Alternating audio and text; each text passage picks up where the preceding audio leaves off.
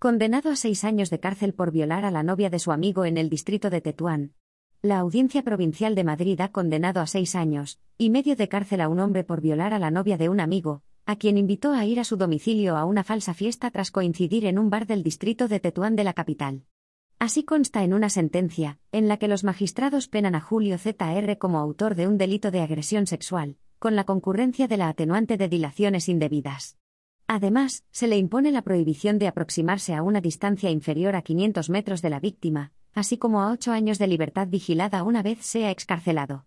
Tras la agresión sexual, la joven contó a su pareja lo sucedido, y éste fue a recriminarle a su amigo, quien le negó los hechos.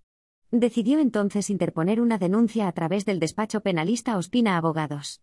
La sala concluye que los hechos narrados por la víctima son los realmente sucedidos tras una valoración en conciencia de las pruebas practicadas en el acto del plenario, en condiciones de inmediación, oralidad y contradicción y con todas las garantías legales y constitucionales. Así, subraya que el testimonio de la víctima, única prueba directa, reúne todos los requisitos que jurisprudencialmente se exigen para considerarla como válida a efectos de desvirtuar la presunción de inocencia del acusado. Los hechos se produjeron en la madrugada del 16 de junio de 2018, cuando el acusado coincidió en un bar de la calle Topete de la capital con la víctima, a quien conocía de vista por ser la pareja sentimental de un amigo. Fue entonces cuando la invitó a una fiesta que dijo se celebraría en su domicilio, y a la que acudirían también otras personas con las que el acusado se encontraba tomando copas en el referido bar. Al llegar al domicilio del procesado, sobre las siete horas, la mujer se dio cuenta que estaban solos, y que no había fiesta alguna por lo que trató de abandonar la vivienda, no dejándole salir el procesado.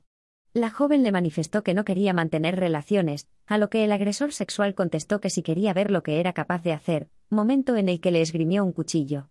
Ante esta situación, la joven dejó de oponer resistencia y fue agredida sexualmente.